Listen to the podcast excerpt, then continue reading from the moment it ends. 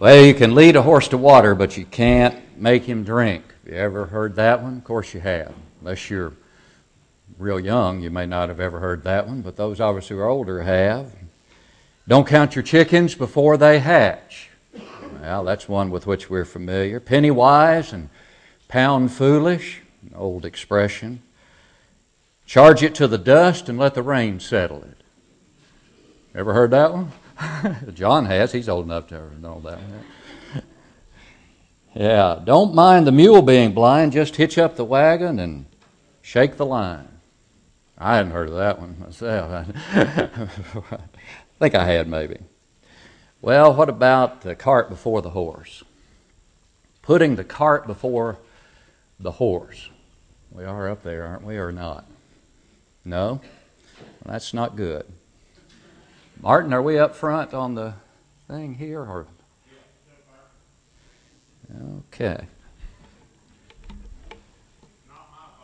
No, that's not your fault. I, I think it's my plug in, maybe. Uh, maybe I'm still on no show. Let's see about that. That it was my fault, Martin. I was still on no show. Now then, we're going to talk today about putting the cart before the horse. But we're going to talk about it in the realm of um, religious matters, spiritual matters. How is it that in the spiritual realm we may be guilty of putting the cart before the horse? Well, the first thing we look at is that if we allow someone to teach, and I appreciate Tom mentioning our teachers in his very fine prayer. We need to pray for our teachers, our Bible class teachers. They are so precious, so important, and the ones here at White Oak do a wonderful job and take their work very seriously. And if you go downstairs and you see the younger classrooms, the classrooms for those younger people, and how our teachers take so seriously uh, making those classrooms conducive for their learning of God's Word, uh, we certainly do not ever need to take that for granted. But we need to make sure that the teachers who are teaching are faithful before they teach, because putting the cart before the horse would have them teach before they are faithful. Remember what James wrote, a very sobering admonition in James chapter 3 and verse 1. My brethren, let not many of you become teachers, knowing that we shall receive a stricter judgment. That is a sobering thought. It's a wonderful thing to aspire to being a teacher. It's a wonderful work in which to be involved. It's gratifying, very satisfying. And as I said, we thank God for the teachers we have here at White Oak. And they take their work seriously. But we must never lose sight of the importance of doing that. And there must be a certain level of maturity and obviously faithfulness. A teacher should be faithful in attendance. A teacher should be an example, not just in the classroom while in the classroom, but by his or her life. And I say her because we have women who teach the younger children. And we need to have men and women who are teaching in various roles who are certainly living what they teach. There's another passage in Hebrews chapter 5, remember? Verses 12 through 14, where the writer says, For though by this time you ought to be teachers, you need someone to teach you again the first principles of the oracles of God. And you have come to need milk and not solid food. For everyone who partakes only of milk is unskilled in the word of righteousness, for he is a babe. But solid food belongs to those who are full age, that is, those who by reason of use have their senses exercised to discern, to discern both good and evil. That's the kind of person we need in the classroom. That's the kind of person we need as a teacher. One who has matured, one who understands the responsibilities of being a teacher. And you know something? It would be better. It would be better to have only one teacher who is faithful. That's all we have. Than to have a dozen who are unfaithful. We do not need to put teachers in classrooms who are not faithful to the Lord and who are not qualified to teach. If we had to gather everybody in one room because we only had one teacher for that class, then better than to, to have unfaithful teachers in the classroom. But as I said, I thank God that we don't have to do that at White Oak because we do have those who are faithful. But teaching before faithfulness, that's putting the cart before the horse. What about leading before being proven as a leader? In 1 Timothy chapter 3, we have the qualifications for elders and deacons, for that matter, are also included here. But let me just share with you a couple of verses. Verse uh, 6 of uh, 1 Timothy chapter 3. In that verse, not a novice, lest being puffed up with pride, he fall into the same condemnation as the devil. And then, in regard to the deacons, the deacons must be reverent, etc., down at verse 10, but let these also first be proved. Well, let these also first be proved, in addition to whom? The elders. So obviously, the verse, verse 10 says, elders and deacons must be proved. Let them be proved. Then let them serve as deacons, being found blameless. Being found sinless? No, no such individual exists. But blameless, yes. That is, not chargeable with sin. He must prove himself. He must prove himself. These qualifications are sobering, they're important, and certainly we thank God that we have men, both as elders and deacons here at White Oak, who have proven themselves, who have met these qualifications, who do meet these qualifications. But again, you know, just because a man is a good moral person or a good businessman doesn't mean he's elder material. And so we don't need to think that just because a man may be successful in business, he'd be a great elder or he'd be a great deacon because he's proved himself in some secular realm. No, that's not the qualification. That's not among the qualifications. There are several, and yes, we need to be certainly attentive to those qualifications. But just because he's a good businessman or even a good man does not mean that he is elder material. But also putting the cart before the horse is putting the world before God. And oh, what a problem this is in our world today. I suppose if you had to summarize, and the late Franklin Camp did summarize it this way the greatest problem that faces the church, the greatest problem that faces the world today, if you had to sum it up in one word, it'd be worldliness some form, some degree, some kind of worldliness. And that's why the Bible, I believe, has so much to say in warning us against that kind of worldliness. 1 John 2 15 through 17. John says, Do not love the world, neither the things that are in the world. If any man loves the world, the love of the Father is not in him. For all that is in the world, the lust of the flesh, the lust of the eyes, the pride of life, is not of the Father, but is of the world. And then John reminds us that the world is passing away with its lusts but he who does the will of God abides forever. I have said before that John, there in the latter part of that text, says the world is passing away. That's present tense. It is passing away. And the second law of thermodynamics scientifically agrees with what the Scripture says. True science always agrees with what the Scripture says. Second law of thermodynamics, or the law of entropy, says the universe is like a giant clock that has been wound and it is winding down. It's not perceivable to the naked eye, but it's happening. It's winding down. How much sense then does it make for us to attach ourselves to that which is even now passing away rather than attaching ourselves to that which will abide forever? That's not a hard choice to make if we're thinking straight. And yet there's so many, so many in fact, the vast majority, we'd have to say, putting the world before God, putting the cart before the horse. And that is Satan's determination. That's his goal, that's his mission. Love the world more than you love the Lord. But Jesus said, Seek first, Matthew 6:33, the kingdom of God and his righteousness, and all these things shall be added unto you. You're going to have what you need. The Lord is not going to let you down. You do the right thing. You prioritize properly. You keep things in perspective spiritually. And God will take care of the rest. Didn't say He'll make you a rich man, but you will be taken care of. And James 4 and verse 4. Remember what James writes there in very, very graphic terms, he says, You adulterers and adulteresses, do you not know? Do you not know that friendship with the world is enmity with God? Whoever therefore wants to be a friend of the world makes himself an enemy of God. Now listen to that carefully. Whoever whoever makes himself a friend of the world is the enemy of God? Not necessarily. Oh, obviously that's true. But what about the one who wants to wants to be friends? There you know, a lot of it has to do with attitude. What is my mindset? Is my mindset a worldly mindset? Am I thinking about what I would like to have in terms of material things and I'm consumed with that versus seeking those things which are above? Colossians 3, beginning at verse 1, setting my mind on things above, not on things of the earth.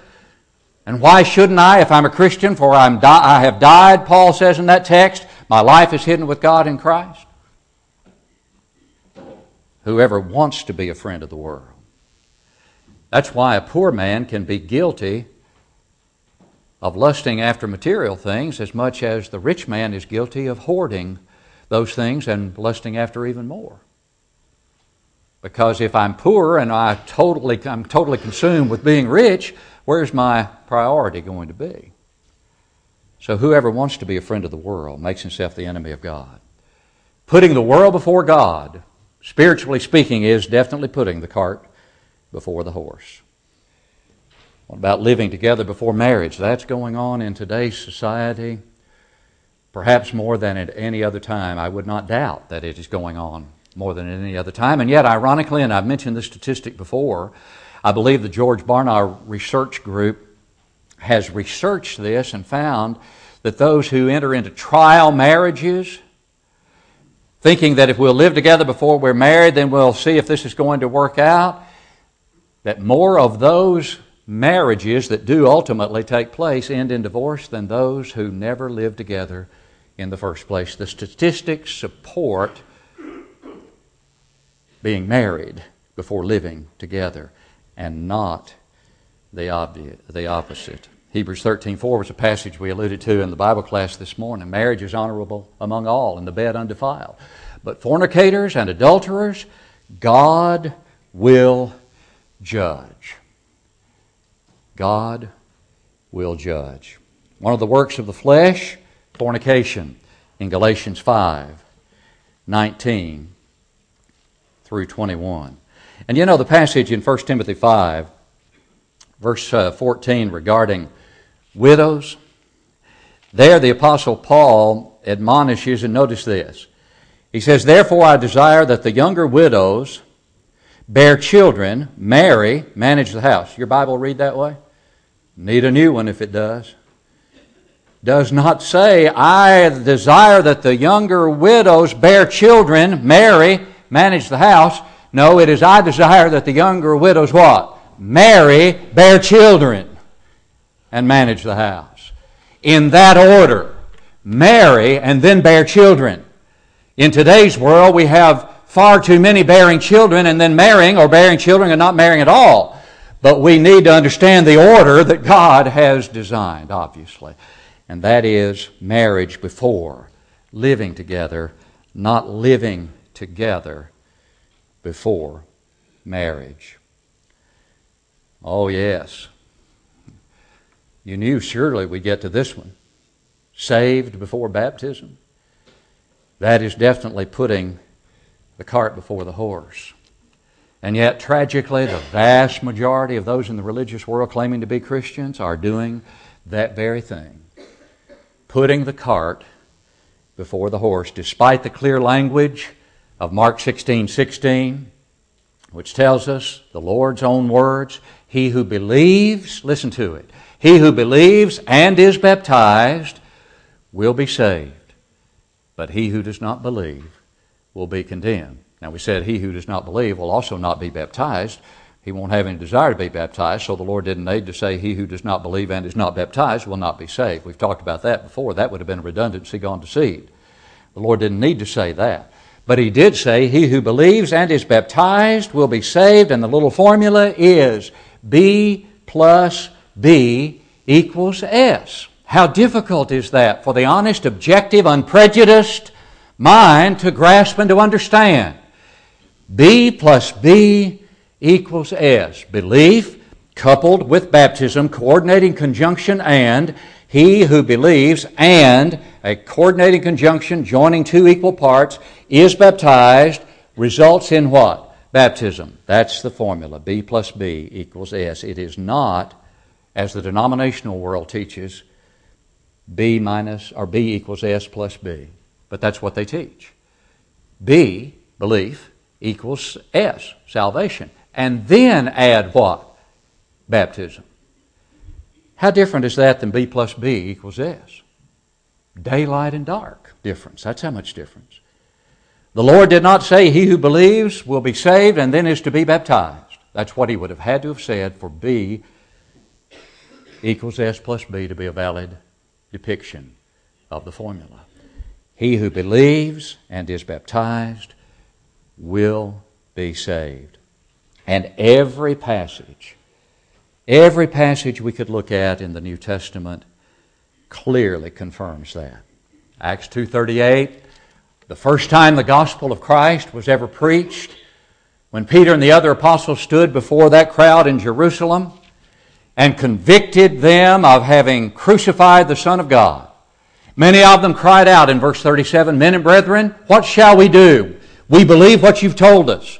We know we're guilty of crucifying the Christ. Tell us what to do. We believe. He didn't tell them to believe, they already did. Obviously, by their statement, by their question, they indicated they were believers in the sense that they believed what they had heard. But is there anything else we are to do? Today's world, denominationally speaking, for the most part, would say no. Nothing else to do. You believe. You've made that clear. Or pray this prayer. Peter didn't respond that way. He said, Repent. You believe. Now repent. Change your mind and change your ways. Repent and let every one of you, listen to it, repent and let every one of you be baptized in the name of Jesus Christ for the remission of sins. Is that any different than B plus B equals S? It's exactly the same. Repent because they already believe and be baptized, every one of you, in the name of Jesus Christ, for, in order to have what? Salvation. In this case, he says remission of sins. Same thing. No difference between salvation and remission of sins, obviously. So, what Peter told those people on Pentecost, the first time the terms of the gospel were ever announced, is exactly what Jesus said in Mark 16 16 He who believes and is baptized will be saved. What about, what about Saul of Tarsus, who became the great Apostle Paul? On the Damascus Road, he encountered the Lord, seeing the Lord so that he would be qualified to be an apostle because everyone who was an apostle had to have seen the risen Lord, and Paul had not seen him. So that was necessary, but that's not where he was saved. He wanted to know what to do. Lord, what would you have me to do? You go into the city of Damascus, and there it will be told you what you must do. The Lord then appeared to a certain disciple named Ananias, sent him to Saul of Tarsus, who said, Acts 22 16, Now why are you waiting? Or why tarriest thou? Arise and be baptized, and what? Wash away your sins. B plus B equals S. Wash away your sins is equivalent to salvation. Wash away your sins is equivalent to remission of sins in Acts 2:38. Wash away your sins by being baptized. Where the water will cleanse you from sin? No. But where the blood of Christ will cleanse you from sin, in that water. The place where God has chosen to place the blood of His Son. And until you reach that blood in that water, you cannot wash away your sins. And of course, 1 Peter 3 and verse 21, where the Apostle Peter talks about the days of Noah, where eight souls, verse 20, were saved by water. And then, verse 21, there is also an antitype, something that answers to that salvation in water. There is also an antitype which what? Now saves us. What is it, Peter? Namely, baptism. And then he quickly adds, not the removal of the filth of the flesh, that's not why you're baptized, to wash your body. You can do that at home. And should.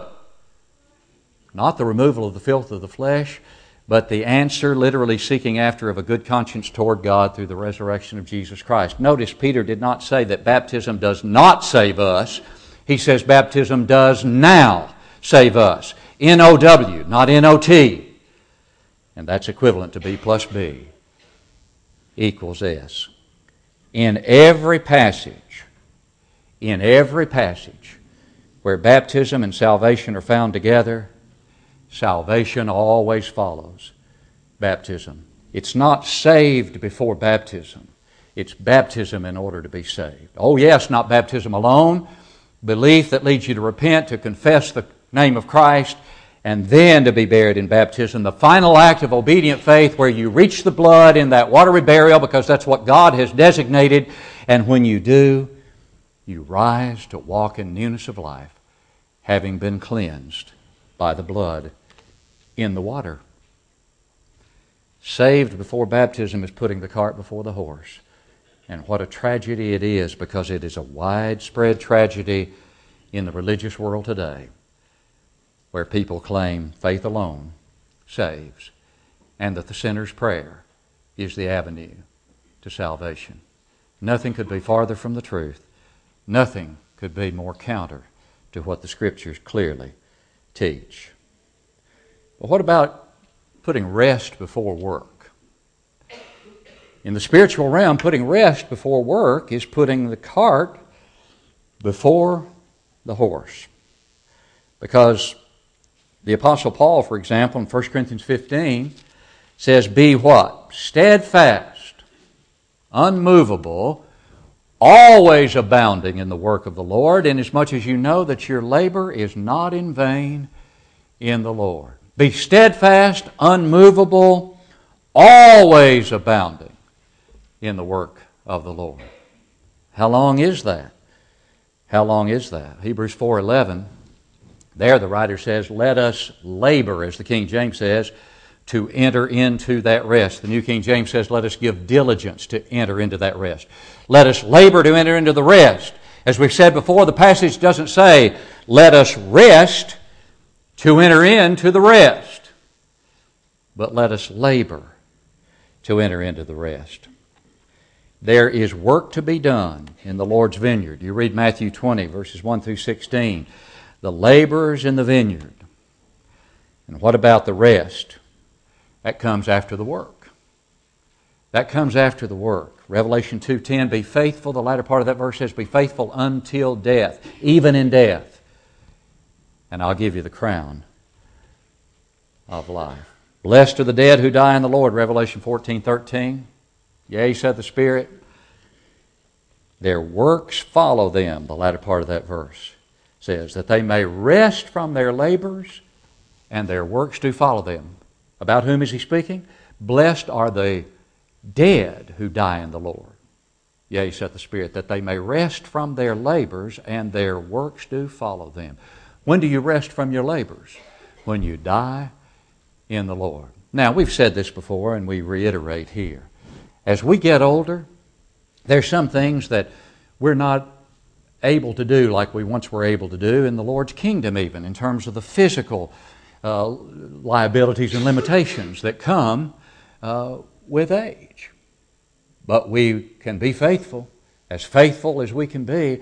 We can be in attendance if we're able to be in attendance every time the doors are open to encourage others and to let them see that as I get older, I'm still going to be as faithful as I can be to the Lord. Or I can be involved in, in whatever, if it's a group, visitation group activity where I can get here to sign those cards, or if I can help out in various ways, then I'm going to do it. And I don't want to embarrass anybody, but I think about uh, our people who are involved in Bible correspondence course and some of those who are older, like Joe and, and Marty, and appreciate them so much in their later years. They are working diligently. JC with all the health issues and everything he's dealing with, still working. And I could go on and name so many others of you who are more advanced in years than some of us who I call advanced in years. I'm advanced. But even those who are advanced, we've got Tom and Jerry and, and others, and the younger ones. See, that's the beauty of the body, isn't it? The older members, the younger members at White Oak, we work together. We do what we can We do what we can. Clay and Margaret, see them. Oh, what they do. I could just go on and on. And that's a wonderful thing because I'm blessed to I'm blessed to stand in the pulpit and preach to people who understand that work comes before rest and not the other way around. Not the other way around.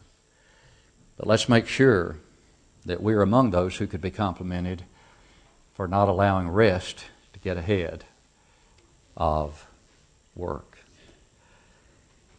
And what about this final one? Dying before ready. That's putting the cart before the horse, isn't it? Dying before we're ready to die. Well, we might say that there might be a sense in which most, if not all, will die before they're ready, but not necessarily. I remember in Memphis, when I was there at Collierville, working with that congregation, visiting in the hospital with a good brother who was a deacon at Collierville. He was suffering so badly from emphysema and other issues. It, was a pitiful end, really, and a quite painful end. And I'll never forget when I was standing by his hospital bed on one occasion, he said, Jim, is it wrong? Is it wrong to ask to go on? Is it wrong to ask to go on? That's where he was. He was ready, and he was hurting, and he wanted to go on. So he didn't die before he was ready. He was ready before he died. 2 Corinthians chapter 6 verse 2 Behold now is the accepted time the latter part of that verse says behold now is the day of salvation. Don't you boast about tomorrow Proverbs 21 27 verse 1 says because you do not know what a day will bring forth.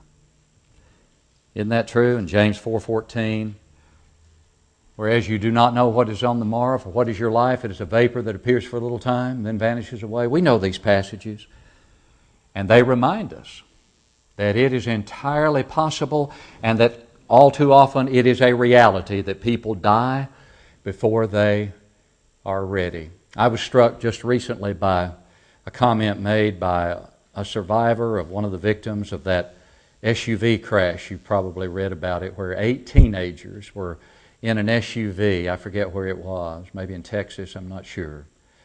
And the young lady, apparently, who was driving, they attributed it to speed, thought she was driving about 80 miles an hour and lost control. Wound up, submerged the whole vehicle in a pond, and six of the eight died. And they were interviewing one of the sisters, a sister of one of the victims. And tears streaming down her cheeks as she said, I would tell people, you, you call or you contact your loved ones and you tell them how much you love them because you are not promised another day. She understood that. And that's scriptural. We're not promised another day. Some of us will never have any warning, so to speak, that it's coming. It will happen suddenly.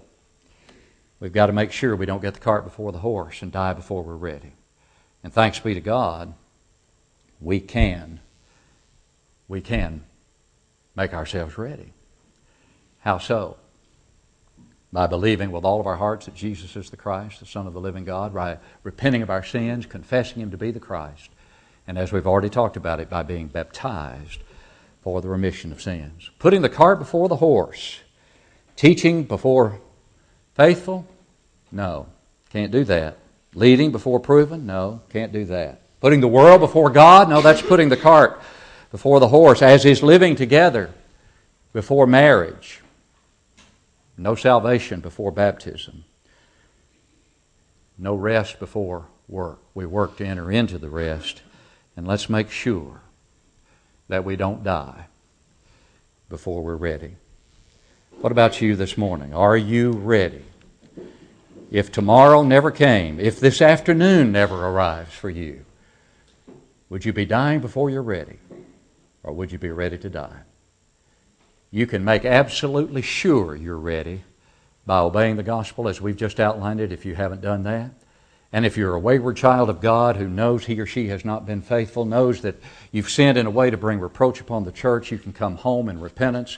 We'll pray with you and for you to a God who loves you and who will forgive you completely so that you can leave here knowing that you're ready to die and that you won't die before you're ready. As we stand to sing, will you come?